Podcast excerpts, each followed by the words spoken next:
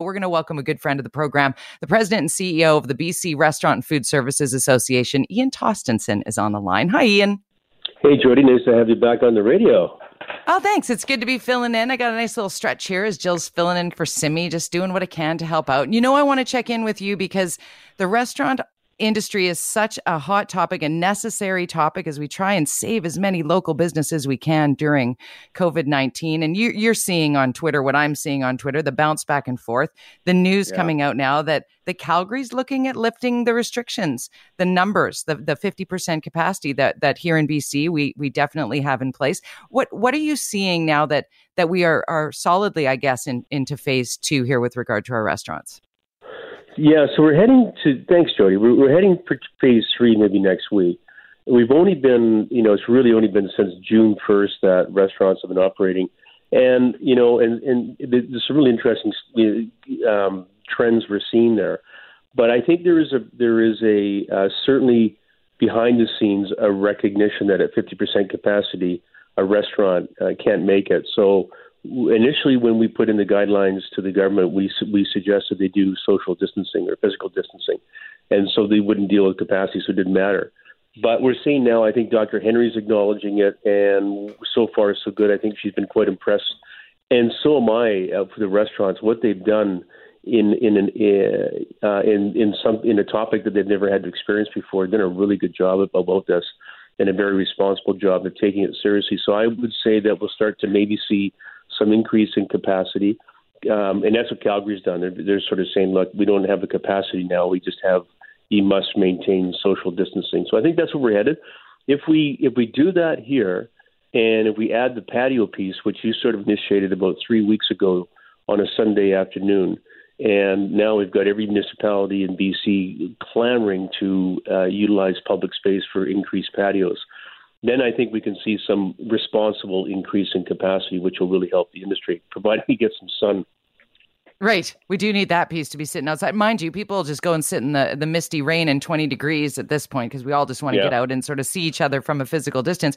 I did speak with uh, Delta counselor uh, Dylan Kruger uh, yesterday on the program about what Delta's been doing. I actually wrote about it in my piece in the Orca. Go to the orca.ca to, to, to read about it because I just, I was so inspired by the words he was using. I mean, municipal politics and things like we went out and actively looked to our small business, to our restaurants and coffee shops and said, what do you need? And then we did what made the most sense. And we tried to get to yes and then got it done and it's already implemented. Things seem to be a bit slower at the bigger levels, perhaps in in terms of uh, a populace, uh, the bigger levels pointing to City Hall at 12th and Cambie. Because we, yeah. what are you hearing, or what do you expect tomorrow when uh, Vancouver Mayor Kennedy Stewart is is holding his emergency council meeting about patios? I think the mayor's going to make it happen. I think you know what we're seeing. We're seeing this all through government. This is not a criticism. Is that you know government uh, government bureaucracy is not trained to handle a crisis you know they're they they've been operating in a whole different competency and you know and a, and one that's um, very systematic. And so this is it's chaos. Every day we think of something new we can bring to the industry that might give them a fighting chance just a little inch to move their businesses ahead. And otherwise if we don't take that approach then we're going to see a complete disaster more than the disaster we're seeing right now.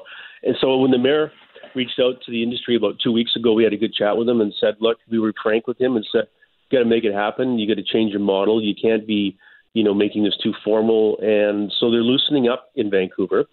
And okay. tomorrow is is uh, as a meeting that he's called on his own to try to get capacity increased in Vancouver and deal with breweries, which is great. So I think everybody's on board. It's taken the government a while to sort of realize that they can actually the, the, the decisions they, they can make or don't make will have a real impact on not just restaurants but business in general.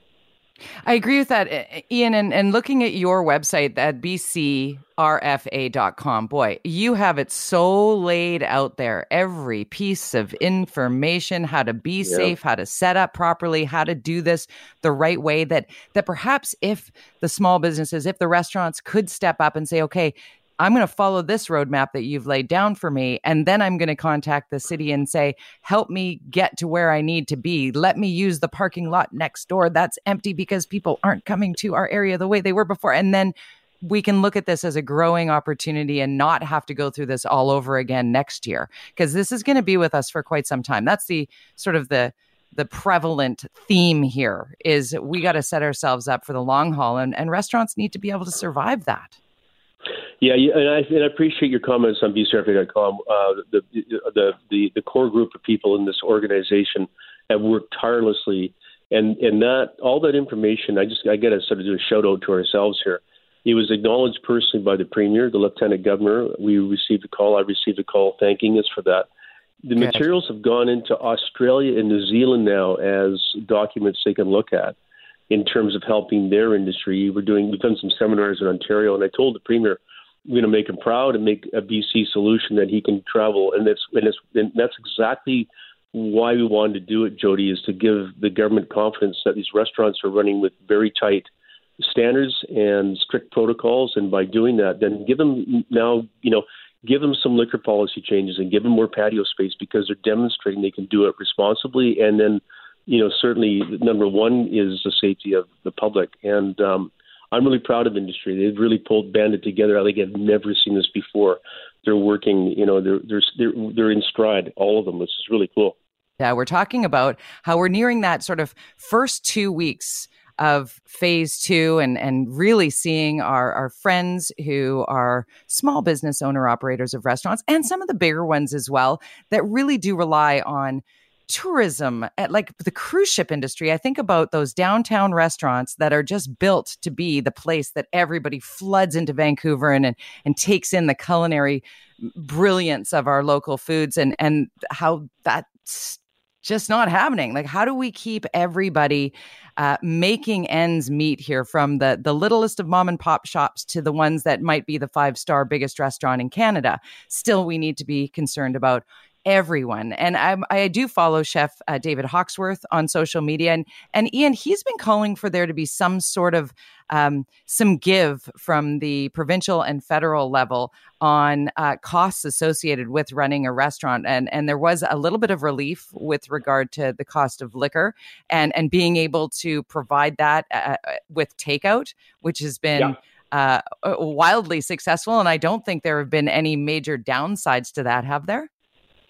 No, nothing but upsides. And, uh, you know, the private liquor stores who were uh, primarily doing that delivery uh, really cooperated with the restaurant industry to, uh, and that that's this, this whole industry pulling together. You know, it's worked that's out really fantastic. well. I mean, it, it uh, and it, you, you saw some really creative things. Uh, restaurants that develop marketplaces where they can sell their lettuce and their toilet paper, and they offer wine and food and you know meal kits and stuff. And so the there's no end to the, a lot of the innovation that happened in the industry because you're right. We're going to be um, 15 months at least without any significant tourism. Well, maybe more uh, yeah. without any tourism dollars here. And so we've. I, someone said this really well. Restaurants are going to be our only form of entertainment, really. When you think about it, for a long time, there's no concerts, there's no sporting events, etc. So I think you know our idea is to help raise the confidence of people going out and uh, dine, and and remind people that even Dr. Henry's saying go out and dine, get out in patios, go out and socialize, do it properly. But yeah. um, I, you know, then I think if we put on the intra-tourism piece when we get the all clear signal and start to sort of eat, drink, uh, BC, as we say, um, we yeah. might be able to, to fill in some of that tourism gap. But right now, so volumes in Vancouver for a lot of the restaurant, big restaurants, are 25 to 30 percent of what they were last year. And if you go into the suburban markets, though, the markets are more like 70 to 80 percent of volumes, and in some cases, restaurants in the suburban areas are even stronger than last year. So it's some really weird stuff going on. But downtown Victoria and downtown Vancouver really have a hard time because the office workers aren't there. The office crowd is staying home. Right, there's that as well. Are, is is it realistic to hope that maybe there might be some tax break, some sort of financial relief with regard to? I mean, the the highest and best use tax comes to mind for me. We've already seen restaurants impacted and closed because of that property tax piece. Yeah, the, the, that property tax stuff is still out there. I don't think it's really been dealt with correctly or, or properly yet. So for your listeners, that's you know they'll tax a, a property at its highest and best use, not necessarily its current use. So if you have a restaurant but it could be an apartment building. You're paying taxes at the apartment building level, not the restaurant level.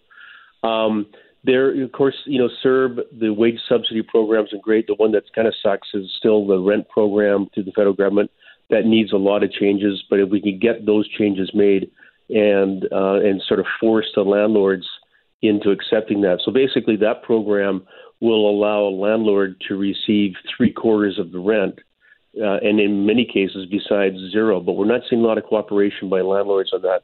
But that uh, program, uh, financed by the provincial government and the federal government, would go a long way to cash flow a lot of these businesses and give them a little bit of an upstart. Um, but apart from that, some of the other provinces have done small grants of five thousand dollars. The BC government's deferred a lot of you know employers' health tax and PST, but the deferrals is kind of like okay, Jody, and you know in October first, you know a whole bunch of money. So these are all things we're still trying to smooth out here because we're a long way away from getting out of the woods, and uh, I think a lot of these programs will have to be ex- extended and enhanced. The one thing that we are hoping to happen, and this is public, and the minister has mentioned that, and he's just been so awesome, is uh, Minister Eby has been uh, working to see if the industry can be the benefactor of wholesale pricing uh, for restaurants on liquor because we talked about this before. Liquor restaurants pay retail prices, so there mm-hmm. might be a bit of a break, and that break will help you know the profitability of, of the restaurant who has virtually no money right now. So there's there's still lots of things to come, and um, but it's just you know it takes time because they're all they're, if there if, if there's a dollar attached to them, it takes some time for government to sort of work through this and see what the implications are. No question about that. Got a few minutes left here, and I want to touch yeah. on this from the other side of the restaurant industry while we're talking about inside, where front of house, back of house, costing and rents and what have you. As a patron in this new normal, what do we need to keep in mind? I saw um, one friend of mine who is in the industry um, sort of list off a number of things that I was like, "Oh yeah, of course. Oh my gosh, we should share that." Like the the go in, don't don't linger for hours. Go in, have a meal, tip big, you know, and then get out yeah. so we can turn the table. So we can, you know, it's the little things here too. Tip, I love that. So yeah, be patient. Uh, it's going to take a little bit longer because you know there's social distancing and uh, physical in the kitchens. Uh, there's capacity issues. A server, uh, we wrote this weekend, a server said that um, they're just kind of getting back into it. They've been sort of furlonged and not out in the public, so they're getting used to seeing the public again. So there's a whole bunch of adjustments in a in a world that we've never operated before. But um, you're seeing um, downtown is more concerned. The uh, patrons are more concerned about masks. In mm. suburban areas, they go, "What? Why do you need a mask?" So it's there's all these different little twists. Um, you'll see um, some some restaurants. Your favorite restaurant um, has done clear masks, so you can actually see the faces of the people, which is good. So um, that's going to last for a while. But get in, get out tip big is right. Um, you know, and and just follow the rules. Like no more than six people. Keep your yeah. distance. Uh, you know, washrooms. If they say only two people or one person, just just follow that. And it's a great experience. It's not a bad experience. Yes. It's just it's a little bit different, but it's still fun. And it's still fun to go out and have that food and wine you missed. So from that point of view, uh, it's good. But we've got about 30% of the population that still is um, show and tell me before I go out. So we have to work on the confidence of the consumer. Yeah, no question. Some people have a, a, different level of risk when it comes to sort of easing back into this and growing their bubble, uh, because you might have somebody yeah. who's you know at risk in your home, or you might be caring for an elder. There are all these things. But going back to the server, I mean, having been one, don't run your server don't uh, don't can i have another lemon? Can i have another side of this? Can i have another yeah. like let's let's like think about this. Let's let's take all all of those things into consideration. I, I i'm i'm hesitant to say this but i will and i mean it to be funny so nobody take this personally if you're a karen. Don't be a karen. Just don't be a karen here. And if you're taking yeah. out right like take out tip like you're eating in and what about delivery services? I've only got 30 seconds here but using delivery service versus doing the the pickup at the restaurant? The best was to pick up of course, that's got a whole bunch of issues. Um, but certainly order. I mean, skip the dishes and Uber those guys, and, and I'm trying to get those. We're trying to get their fees down temporarily because they're really expensive, twenty to thirty percent. That's yeah, what they charge the restaurant for the service. And um, you know, they're, they're slowly sort of thinking, seeing it. But I said, if you don't do that, we're not going to have an industry. So we're trying. yeah, you're not going to have a restaurant that. to pick up from. Yeah, Ian, or, as or always, a bottle of wine. Order food a bottle of wine for sure. There you go. And maybe right. some local local craft beer. Ian Tostenson, always a pleasure to chat with you, my friend. Thank you. Tip. Thanks, Jody. Huge. Your server could very much use it, and it pools into the kitchen as well. This next conversation is a really important one to have. It's a long, long overdue confidence for some people who have been sadly the target of workplace racism uh, are speaking up uh, finally and telling their stories and looking for relief from what's kept them silent for so long. A recent viral story, you may have seen it on Instagram, you may have heard about it in the news. It's definitely blowing up. It, it's been between the Vancouver Candle Company and the owner of Warner McDaniel Agency. Now, this blew up so loudly with such shockingly racist screen gabs. It just made you sick to your stomach just to see this roll by on your Instagram feed, used usually pictures of sourdough bread and, and puppies. But here we were staring down racism, shocking racism right here, very eye opening that the reality here is that racism in the workplace is very much a problem in our province, in our city. So when it happens to you or around you, do you know what to do? So I, I don't know the answer to that. I'm not sure that I do. I'm not sure that I know how to properly handle it. There's so many questions around this. So, for a roadmap on sort of navigating racism in the workplace, we welcome to the show someone who certainly knows. Natasha Tony is with us, the CEO of Elevate Inclusion Strategies, a labor relations specialist. Natasha, thanks for doing this. Hi, good afternoon. These are some really difficult questions to sort of open up because it almost, I feel, lesser than because I really don't know what the answer is to a question like, what if the boss is a racist and you need the job? What do you do? Mm-hmm. Mm-hmm. You know, because I want the answer to be you stand up and, and somebody steps in for you and you have a way to push back on that. But so many people uh, are, are struggling with this in silence, we are finding out. Yeah, and I and I think that my answer is twofold. And you know, I want to say that there should be policies in place that address discrimination in the workplace. That employers have a responsibility um, under occupational health and safety to ensure that we have uh, a work environment that's free of harassment and discrimination. And so I can say on the surface, there needs to be policies, there needs to be an understanding, there needs to be proper onboarding. But I also want to talk about, um, and, and what you just brought up, is that the consequences and the stakes for coming forward, especially for Black, Indigenous, and people of color, often means that the policies don't actually work and that we are left feeling like um, we have to prove that there were microaggressions, that there were racist comments, that the impact of this behavior is impacting us at work. And uh, often what will happen is the start of constructive dismissal and the consequences for people.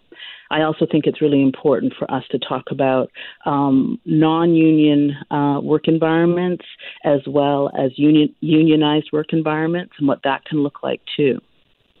Well, unpack that for me. Sure, I can for sure.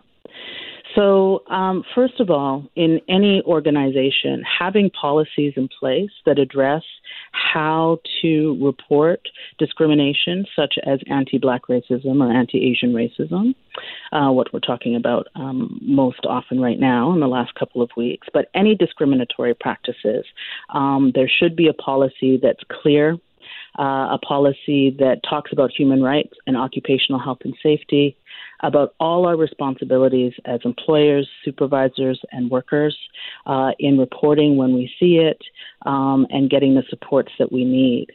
That clear policy, though, if it's just on paper and nobody knows about it, uh, and this is where onboarding and education, or if there's policies in place, there's onboarding, but the policies aren't ever used and talked about and actually um, addressed, then um, they're ineffective. When I talk about, oh, go ahead. No, go. I, I, I've got so many questions, but I want you to okay. complete your your um, assessment here because you're talking about two different realities because union yeah. scenarios are very different. So, to continue.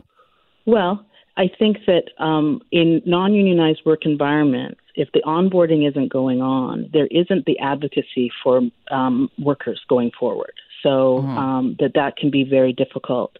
The advocacy advocacy comes from uh, knowing what those policies are and knowing what the legislation is. And often, what I find when we're talking about racism, this is where, uh, in both unionized and non-union environments, you're you're able to use the human rights um, uh, code and that there are supports in place for people with human rights and also going to uh, WorkSafe BC and letting them know that there aren't policies in place um, and that there needs to be. And WorkSafe BC can at least address with the employer that they need to be in compliance with having policies that deal with these um, egregious conflicts such as racial discrimination in a unionized. Just let me just let me, let me sure. just ensure that our listener knows you're coming from yeah. a place of knowing what you're talking about here. Natasha yeah. Tony is a labor relations specialist here. So if somebody listening right now go, well, that sounds easy to go to human rights tribunal, but what do I do in the interim when I'm not getting a paycheck because I got fired because I couldn't prove that somebody was berating me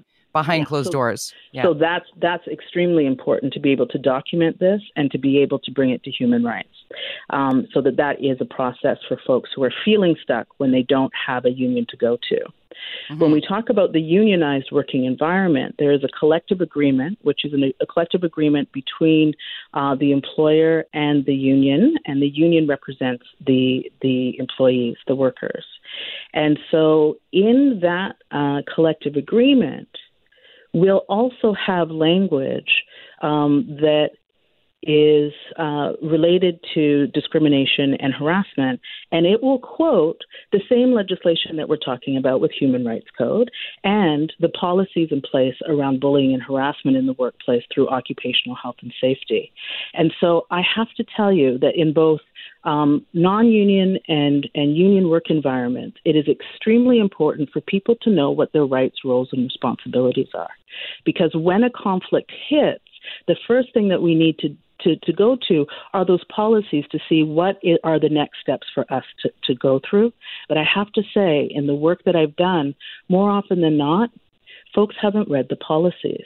And those policies sometimes haven't been updated to actually address the changes in human uh, rights codes, uh, the changes in any other legislations or regulations to deal with it.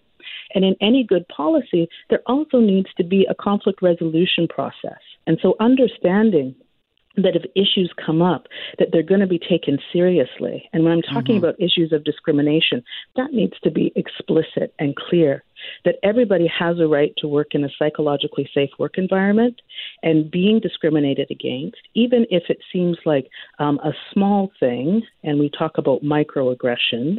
So it could be a small offhanded comment, but usually underneath that, there's a lot of those microaggressions. And microaggressions can constitute uh, a human rights issue uh, and can be seen as discriminatory. You were talking about how employees must be aware of their rights, how they should manage uh, a situation that, if it at all makes them feel uncomfortable, we talk about systemic racism, but also these micro uh, racist moments. What did you call them? Microaggressions? Yeah, that's right. And, and even so, the unconscious bias, right? Like there are bystanders who say something flippant and maybe they don't even know they've just said something extraordinarily racist. Yeah, and I think that, you know, the important piece when we talk about unconscious bias and how these things come up, up, about. Uh, so there's lots of um, folks that are doing this training, uh, access to this training and conversations uh, you can find online for sure. But when we are talking about unconscious bias, Unconscious bias affects our perception, our attitude, our behaviors, our attention, how we listen, and even our responses to people. And so, a good leader is going to recognize um, and embrace the fact that um, unconscious uh, bias plays out, and that if you are building an inclusive organization, you have to recognize uh, what's in place and kind of name um, that yes, there are systemic and institutional and structural um, uh, pieces when we talk about systemic racism that have to be addressed. And then to be able to look into your organization and say, what is it that we can build and, and, and start to name um, that we are actually an inclusive employer? And as an inclusive employer, you also have to recognize that there will be times where conflict arises around uh, racial injustice that needs to be addressed and not swept under the rug. So, Natasha, how do you suggest that everybody uh, uh, sort of consume and address with their employees or with their colleagues uh, what we are seeing, the shift that is currently happening now uh, in the wake of the murder of George Floyd, the protests that we've seen, the, the literally hundreds of thousands of people standing together, even in a pandemic, to say that specifically Black Lives Matter. How do we how do we get those conversations opened up in our workplace? Well, I think that the conversation needs to shift from debating whether there's racism or not and let's accept that yes, there is racism. And with stats that recently came out, there are um, we're in a crisis level everywhere uh, when we're talking about where racism is showing up.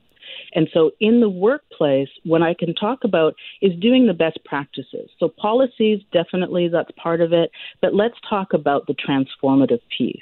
And this is where we need to sometimes buckle up and get uh, uncomfortable um, and actually be comfortable in our discomfort when we do this mm. work. And so creating formal uh, diversity and inclusion strategies within an organization with an anti oppressive lens um, is really important, and that it's thorough and integrated approach, including tracking diversity related metrics like finding out where are our shortcomings and how we can actually uh, become inclusive. And it starts at the top. Leadership modeling and mentoring and driving the diversity and inclusion initiatives and strategies. If the leadership isn't doing it, that leaves the uh, workers open to more harm, actually. And so identify the issues and challenges and the barriers by including feedback from employees, managers, even like HR executive levels. This is everywhere uh, throughout the organization. And it's also important for unions to also examine these issues for their members within the context of representation, as well as within their own union structures. So, examining those policies, um, don't shy away from training. And this is the other key point that I uh, am saying over and over again this week. You need to put it in your annual budget that there is training um, available and that it's not just training, it can be coaching, it can be supports in place around for your management, but also for staff. It's team building, but all around uh, anti oppression and from that inclusive lens if you have in your budget a half day session on unconscious bias, you're not doing enough. You are simply ticking off the box of tokenism, and that's what we're trying to shift away from. We're shifting away from being performative into transformative. And so it's really about putting the proper resources in place to address these things. Um, there's lots more I can talk about, but do you have another question for me? You know what? My question is, how do we find you? Because I want to connect with you when I when I'm not up against the clock and thinking I've got one more minute to ask a question. Uh, how do people get in touch with you? How do we find you and get more information? Sure. Um, Elevate inclusion uh, strategies. Uh, I, we have a website. You can follow me as well um, on Elevate on Facebook or Natasha Tony, and that is on Instagram. And um, yeah, we can we can continue this conversation and on Twitter. I started following you prior to uh, coming That's on today, and boy, am I ever glad I did. Buckle up for feeling comfortable with being uncomfortable in the conversation. Right. Natasha, thank you. That's going to resonate you. with me. Jody Vance in for Jill Bennett. And uh, it is time for checking in with Cecchini. We're going to take you to Washington right now for our Global News Washington correspondent, Reggie Cecchini, to give us the very latest. And Reggie, thank you for doing this yet again. We have drama to cover. Good afternoon. What is going on with CNN and the Trump administration? Excuse me? Yeah, so uh, CNN just putting out this uh, this kind of letter within the last 15 minutes or so, maybe the last 20 minutes, and essentially it's going after the Trump campaign uh, because uh, there was some polling out earlier this week that we had talked about that showed that the president was trailing far behind Joe Biden by as much as 14 points, uh, and that led to the Trump campaign to attempt to try and sue uh, CNN because they didn't like what those polling numbers showed. And this letter from CNN says that in their 40 year history, they've never been threatened with legal action before because a politician doesn't like the polling results. And when they do receive legal threats, it's usually from political leaders in countries like Venezuela. Right, Reggie, like in all of your time as a as a correspondent, a producer, reporter in Washington, have you ever heard anything even remotely close to something like this? No, and I mean, this is simply to try and play to Trump's base, who criticizes CNN for what they see to be is a continued negative coverage of Donald Trump, and they don't like hearing uh, when the president is being painted in a negative picture, despite the fact that that negative picture uh, is accurate. Now, the, the 14 point lead by Joe Biden, that's specific to CNN. Most other polls show it between 7 and 10. Uh, the point being here, the president is trailing behind the Democratic presidential nominee uh, by a good margin here, uh, regardless of what poll you're looking at. Uh, and now the president has hired a new pollster, which actually has a D rating from some of the top polling agencies in the United States. So this is just a battle uh, to try and change the topic once again. As they say, you look long enough on the internet, you're going to find the answer you want it to be. So if they, we're just going to keep polling until somebody has us winning. Seems like uh, a misuse of of time during a pandemic. Yeah, I mean, look, the president eh, repeatedly and the president's people will repeatedly tout polls that are either not scientific or are simply brushed aside as being incredibly partisan. And if you, if anybody pays attention to the president's uh, Twitter account, oftentimes you'll either see him tweeting Rasmussen numbers, and it's a poll that is incredibly geared towards the Republican Party and notably the president, or he'll talk about Republican Party internal polling, which shows that he has a 96% rating. It's been the same number for the last X number of months, but those are really the only polls that they'll actually actually tweet about. They'll never tweet about the polls that actually show the president trailing, which are what all of the major network polls show. It is really quite something. Can we talk a little bit about what Canadians are watching with regard to COVID nineteen numbers very closely in the U.S. And actually, today we we did catch a glimpse of Dr. Fauci. Uh, it, he's returned to the news cycle to to a small degree, at least. What are you hearing uh, from south of the border? Because uh, Terry Shintz in our news was just saying that that Washington, Oregon, Arizona are all seeing spikes in numbers they are all seeing spikes in numbers. And Dr. Fauci, you're right, who has kind of been sidelined now, uh, mostly because the news cycle has slightly switched, but also because the president uh, has essentially turned uh, the the pandemic into something of economic recovery now, so there is no more talk of the medical uh, issue. Uh, but at the end of the day, we have Dr. Fauci uh, publicly saying that this this uh, disease is still a quote unquote nightmare for him. We're watching uh, the numbers pop up. The, the most recent map that I saw uh, showed somewhere between 10 and 19 states in the U.S. At a rate of 10 to 50% higher in COVID cases than they were just seven days ago. Again, uh, this partly due to what we've been seeing with the ongoing protests around the country, but also with the sheer fact that with every state now in some form of reopening, more people are gathering around each other. That's allowing for this virus to spread. So there is continued fear, which is also why uh, we're likely going to see these border closures remain in effect at least for another month and a bit.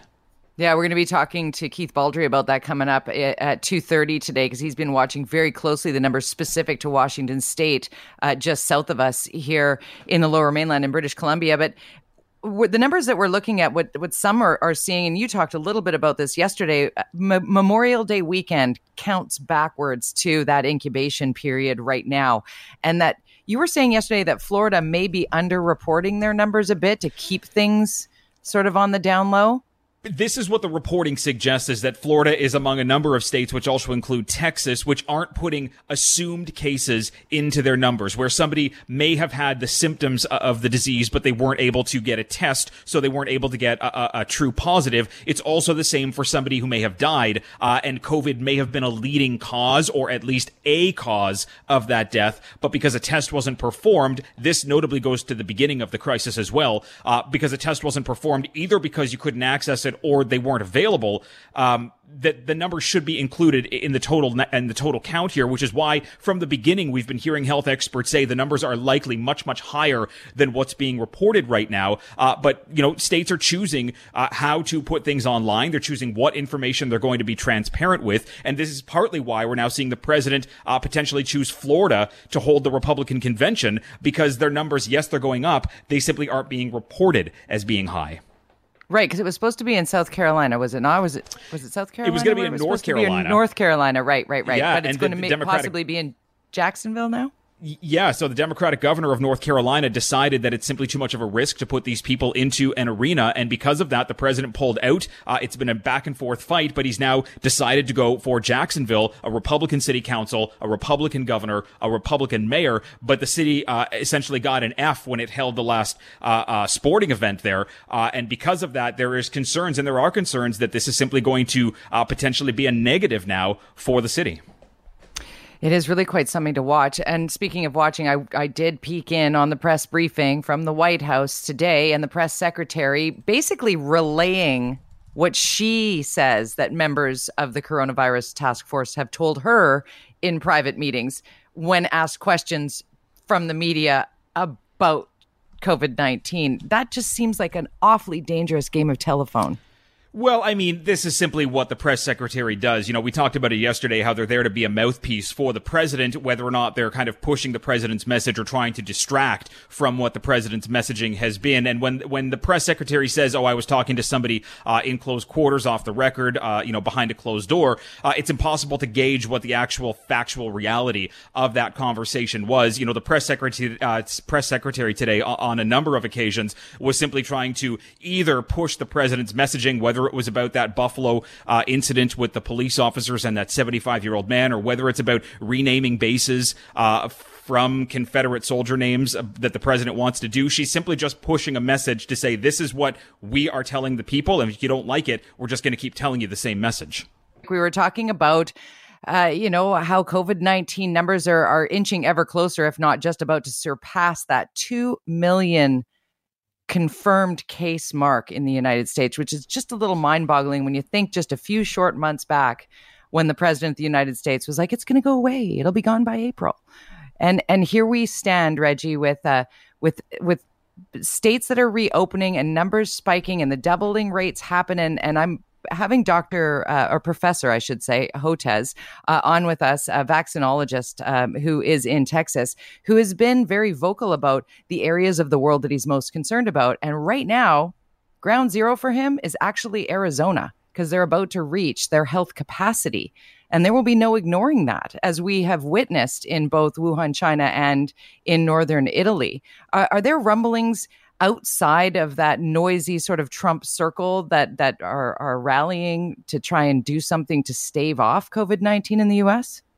Well, I mean, look, it, it's a conversation that extends, uh, you know, outside of the reaches uh, of the Trump administration and inside the the circles that are linked to healthcare experts who have been dealing with this for the last three months. For those on the front line uh, in hospitals uh, and healthcare centers for the last three months that have been dealing with this, uh, and for local and state officials who say we simply don't have the money and the capacity to be able to handle any kind of second wave right now, uh, particularly and especially if the numbers continue to rise. You said Arizona. Again, it's a number, uh, one of a number, not between 9 and 12 states that are just watching their numbers spike right now as the number of people gather around each other. Uh, but it is simply just a conversation that is not taking place inside the Trump administration right now, unless you're talking about how the economy is starting to recover and they're ignoring the fact that a crisis is still here.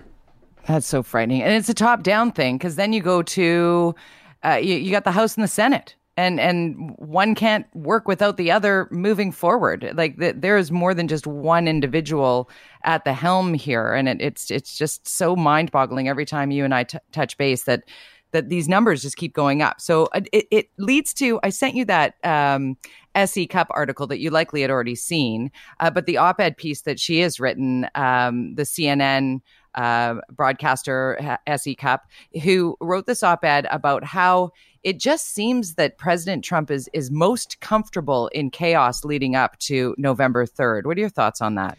Well, I mean, look, the president uh, has made no kind of uh, uh, fact that he likes to be the center of attention. He likes to ensure uh, that when he is talking, that people are listening, no matter what the president, uh, no matter what he's saying, if if it's true or if it's not. Uh, you know, that article touched on a number of recent issues that have really put the president up against a wall because of his comments, whether or not it's about the, the coronavirus and how he figured that this would go away quickly, and how he was, you know, wrong about testing, and how the president was incorrect about the impact that this would have uh, when it comes to the death toll, or talking about uh, these protests that are going on. Uh, you know, by you know, instead of acknowledging and and and having a, a, an open conversation with the protesters that were trying to call for police reform and change and the end of racial injustices, the president decided to send the military out into the streets uh, and talk about how he wanted to be able to throw protesters in jail for you know ten years and and, and be able to uh, kind of weaponize the military against uh, these protesters' constitutional right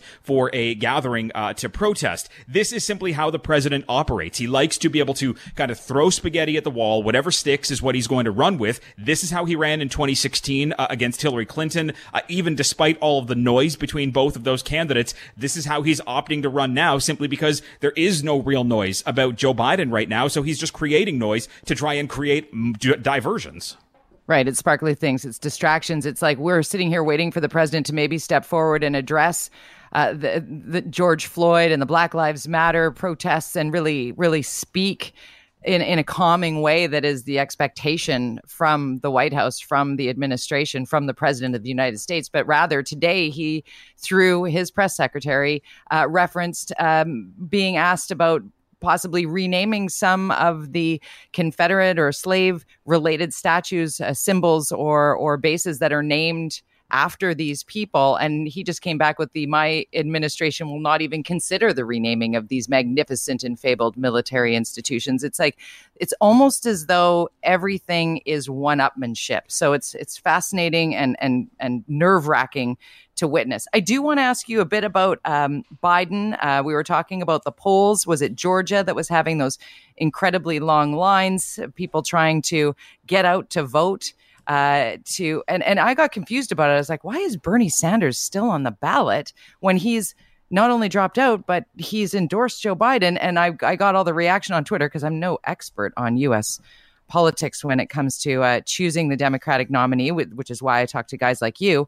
Um, I learned that it's about having influence on the nominee moving forward. It just seems so odd that during a pandemic, this is how things continue to roll out in the US. Can you kind of give a Coles Notes version of how this works? Yeah, I mean, look, the election is going to happen no matter what, and in order to get to that election, you have to have primaries. A lot of them were canceled uh, because of the pandemic. Some of them still went on, uh, like in Wisconsin, and we started to see numbers go up. Uh, you're seeing Joe Biden's, uh, rather uh, Bernie Sanders' name still appear on these tickets, much like you'll see uh, people like Kamala Harris, you'll see Pete Buttigieg. These names are all going to be on the tickets when people go to vote in these primaries. A because there's a time frame that you have to have your name pulled off, but B, you're right, it is about influence. If you can get little bit of that vote, you may have a couple of delegates on the floor uh, that Joe Biden might need or that might want to go over to him. And you can say, look, you can have my delegates if you decide to do A, B, or C with your platform and include things that I want. And if not, then I'll take those delegates from you. And if something falls apart, then all of a sudden you're going to be short. So there is strategy to some of the names being left on these ballots. The problem is, is that some people aren't getting to cast a, ba- uh, cast a ballot uh, in states like Georgia because there was such a failure of the system system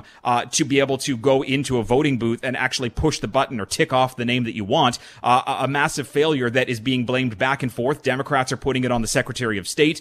The Secretary of State is blaming it on individual polling areas. But at the end of the day, in the middle of a pandemic, uh, there is a crisis of trying to get people to operate these polling stations and a crisis of training people. Uh, it's a failure on both parts right now, but it goes to show that there are issues when it comes to voting, and this doesn't bode well for November 3rd.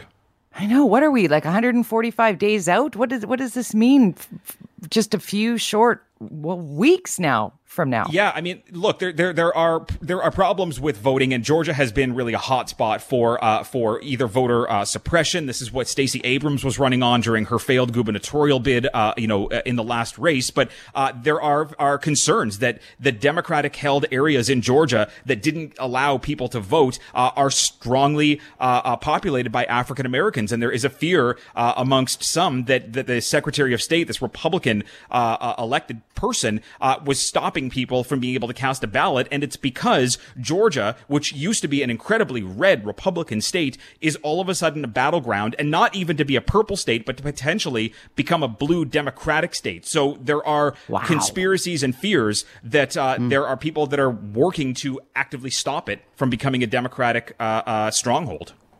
Wow, Reggie, that's some big news. Oh, well, that's some good fodder for those who like to email me every time you and I talk. We must be um, ruffling feathers with our conversations because people do like to chime in. Jody at cknw.com. If you care to get involved, you can follow Reggie Cecchini on Twitter or follow me at Jody Vance on Twitter. Reggie, thank you as always for doing this. Thank you.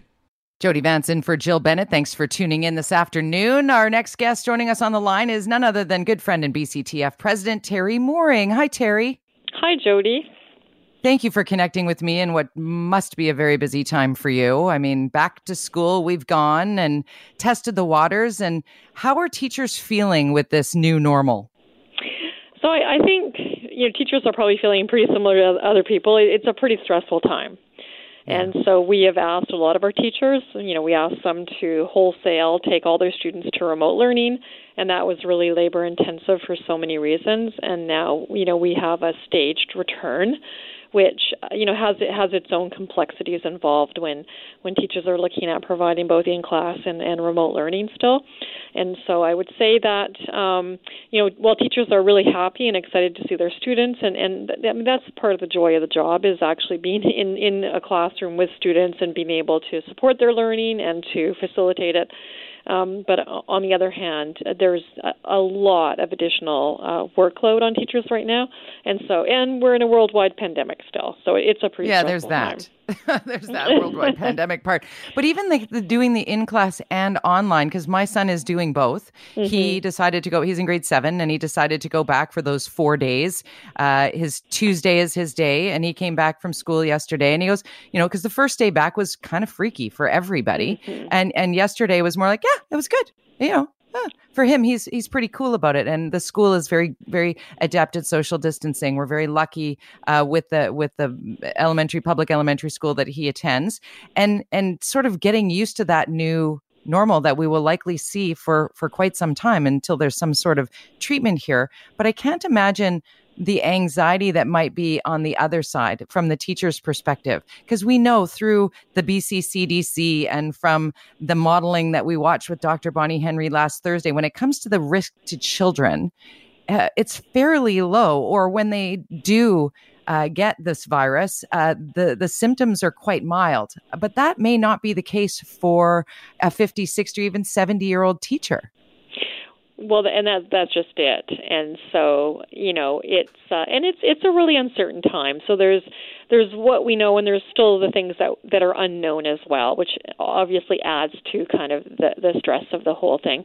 So what we've um, we've been working with school districts or local unions have to uh, try to accommodate teachers that need uh, accommodations due to age or due to you know some sort of underlying health conditions that they might have. And uh, for the most part uh, you know that has been fine. It, it it hasn't gone great in all cases but certainly there are lots of districts who have really stepped up to do that. And so you know those teachers might still uh, remain working remotely and which is where the majority of our students are still learning is is in remote learning. And so you know that that is do you have the numbers on that Teri? Uh, the you... number of, of teachers who are working well, remote, remotely yeah, how many how many kids came back to class? Sure. So what we're seeing in K to five is is about province wide about thirty five percent. Um, and that was to be expected. Um, that's what we've seen in other jurisdictions, and that that really differs from school to school. In in some places, you know, they're kind of at capacity, which is 50% of density in the school. Um, but overall, it's about 35%. In grades six to eight, it's 28%. Right, and so a little bit lower. And again, to be expected um, when uh, students in grade six to eight are, um, you know, coming in for the for the one day week usually. And then in grades nine to twelve, uh, it's about sixteen percent, which again, uh, I don't I don't think is much of a surprise, especially with secondary students that might just be thinking that it's just easier to continue learning remotely and perhaps that 16% reflects te- uh, students that want to come in and check in and, and that kind of thing. And districts are handling that really differently. In some cases, students make appointments to come in and talk to certain teachers. In other cases, there's a bit of a, a, a draw by appointment drop in kind of time. So mm. it really varies from district to district. But I mean, I'm not at all surprised by those numbers. Can I ask you the uh, $10 million question about PPE for teachers wearing mm-hmm. masks. We've seen the big pivot, and you and I have talked about this many times before, mm-hmm. but where, what's the BCTF sort of messaging when it comes mm-hmm. to mask wearing? Well, you know, the the recommendations around wearing masks have has has really changed and continues to evolve, and, and we've seen that certainly at a federal level um, from Dr. Theresa Tam. And so, what we uh, lobbied for and, and were able to achieve is that PPE is optional and teachers can choose to wear PPE, and that choice must be respected. And the latter part of that was was something that we were able to achieve because it was something that you know was an issue, and so we were happy about that. Our position remains, though, that PPE needs to be um, supplied upon request we think it's important, an important measure. We see that some school districts and some schools, in fact, are already doing this. We would like to see that done provincially. It's not, you know, a huge investment, um, but and we think that investment is worth it in terms of the of the safety of our um, of our teachers and and our students. Uh, I'm I don't have any numbers on the number of um, students that are coming to school uh, with PPE. I'm really not sure about that but certainly uh, we feel it should be supplied in the school system.